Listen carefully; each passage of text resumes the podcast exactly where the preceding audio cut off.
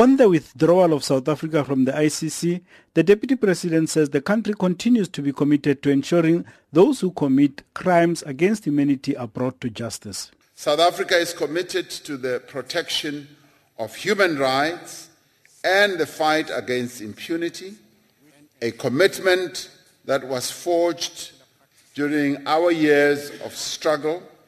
We condemn in the strongest terms human rights violations and international crimes wherever they may occur and call upon those who are responsible to be held accountable.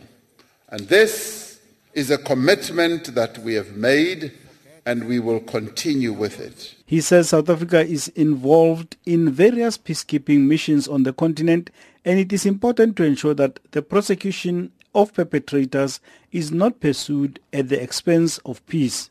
He added that the country had tried to use the dispute resolution mechanisms provided for in the Rome Statute to no avail. To continue to be a state party to the Rome Statute would undermine South Africa's efforts to promote the peaceful resolution of conflict both on the African continent and further afield.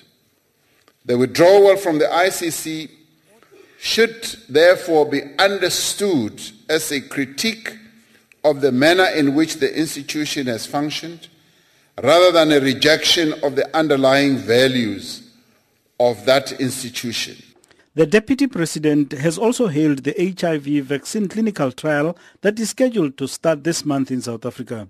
It involves more than 5,000 people and will cost 135 million rand.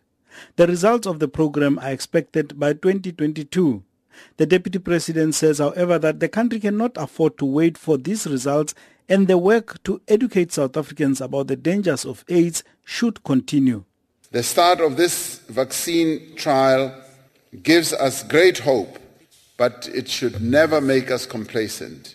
We have no choice but to massively increase our global investment in HIV treatment as well as prevention so that we can end AIDS by 2030 as we have committed. He was also asked what government would do to recognize the work of Fezeka Kuzwayo, the woman who accused President Jacob Zuma of rape who died recently.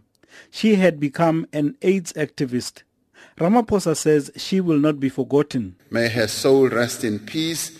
I mean, she is one of those, indeed, who, like many others, uh, we will always remember. We will always want to remember as a person who was afflicted by this disease. And there will be a number of occasions and proposals on how we commemorate, commemorate her life as well as the lives of others